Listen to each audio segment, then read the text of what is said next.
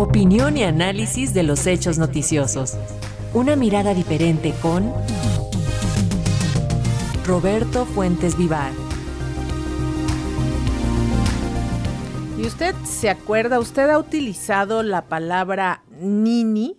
que en las administraciones pasadas se usó principalmente para denostar a los jóvenes que ni estudiaban ni trabajaban, no por gusto, sino por las medidas económicas, políticas y sociales tomadas por administraciones del PRI y del PAN que los pusieron en ese contexto, en la exclusión, hoy valdría la pena pues revisar este significado, el de la palabra nini, a raíz de los indicadores económicos y sociales que se están viviendo en estos momentos. Y justo sobre ello nos comenta este día Roberto Fuentes Vivar, a quien saludamos como siempre con mucho gusto. Platícanos, Roberto, ¿cómo la ves tú?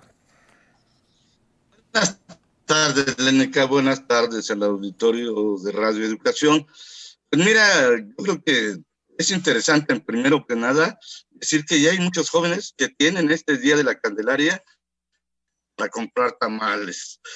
Pues todo parece indicar que la palabra nini, tan usada en sexenios anteriores para definir a los jóvenes que ni estudiaban ni trabajaban, está comenzando a caer en el olvido o en desuso. No quiere decir que no haya ninis, como los definió el, el extractor de la UNAM, José Narro, hace ya alrededor de 10 años, utilizando un neologismo nacido en la Gran Bretaña, en donde se usó ese término, el término NIT, para definir a los jóvenes sin trabajo ni escuela, y Narro lo castellanizó en NINIS. Siguen existiendo, pero quizá ya no por falta de oportunidades, pues hay los suficientes elementos para decir que en este sexenio se ha frenado la existencia de los NINIS. Uno de estos elementos es que ayer se celebraron cinco años del programa Jóvenes Construyendo el Futuro. Ahí se presentaron datos interesantes tanto por parte del gobierno federal como de la iniciativa privada.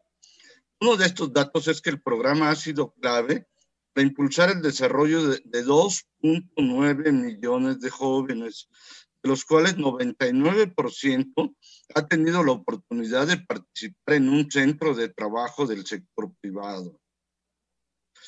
Otro dato es que seis de cada diez jóvenes que participan en ese programa está ya en la actividad productiva, es decir, que cuenta ya con un trabajo formal, lo que le ha cambiado la vida. El otro elemento es la participación también ayer de funcionarios del sector educativo en la mañanera.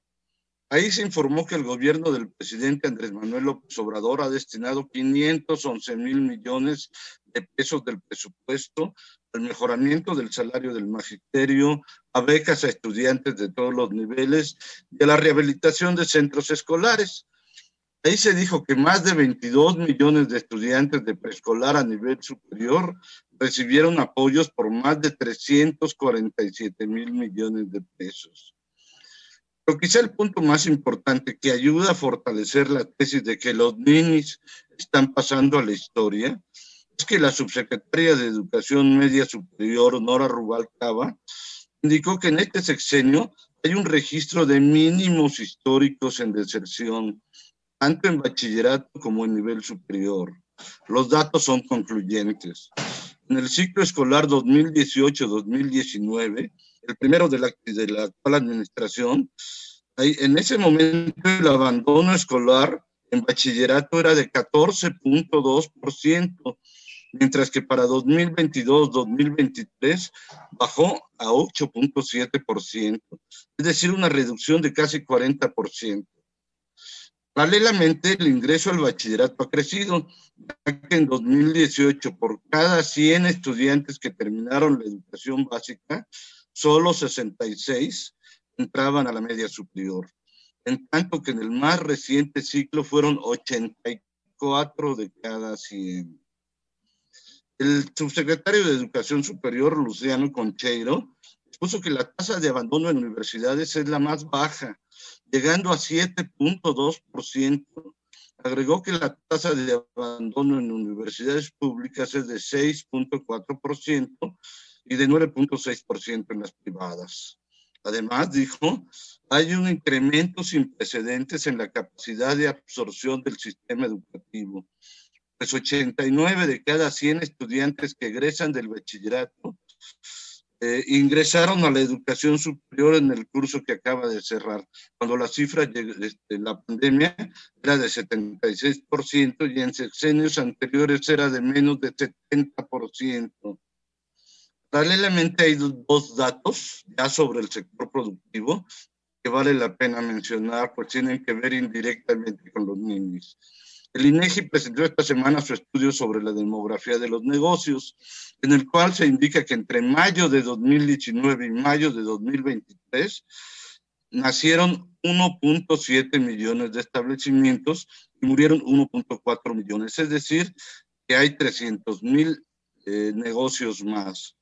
Quizá lo más importante que tiene que ver con la absorción de jóvenes al sector productivo es que en términos de personal ocupado a nivel nacional, en 2020 cada establecimiento ocupaba en promedio 1.99 personas y actualmente ocupa ya 2.85 personas. Es decir, que cada establecimiento ocupaba solo dos personas y ahora casi tres. Es decir, hay más unidades económicas y más trabajadores en ellas. El otro dato es que el mismo INEGI en su encuesta nacional de ocupación y empleo de diciembre señaló que en 2023 se crearon 1.200.000 fuentes de empleo formal, es decir, que existió, por lo menos numéricamente, la capacidad para absorber a los alrededor de 500.000 egresados de universidades que hubo el año pasado. Dice el filósofo del metro, el verdadero Nini de los sexenios anteriores fue el sistema ni creó fuentes de trabajo ni oportunidades para jóvenes. Así es, Roberto. Te agradecemos muchísimo tu comentario. Muy buenas tardes.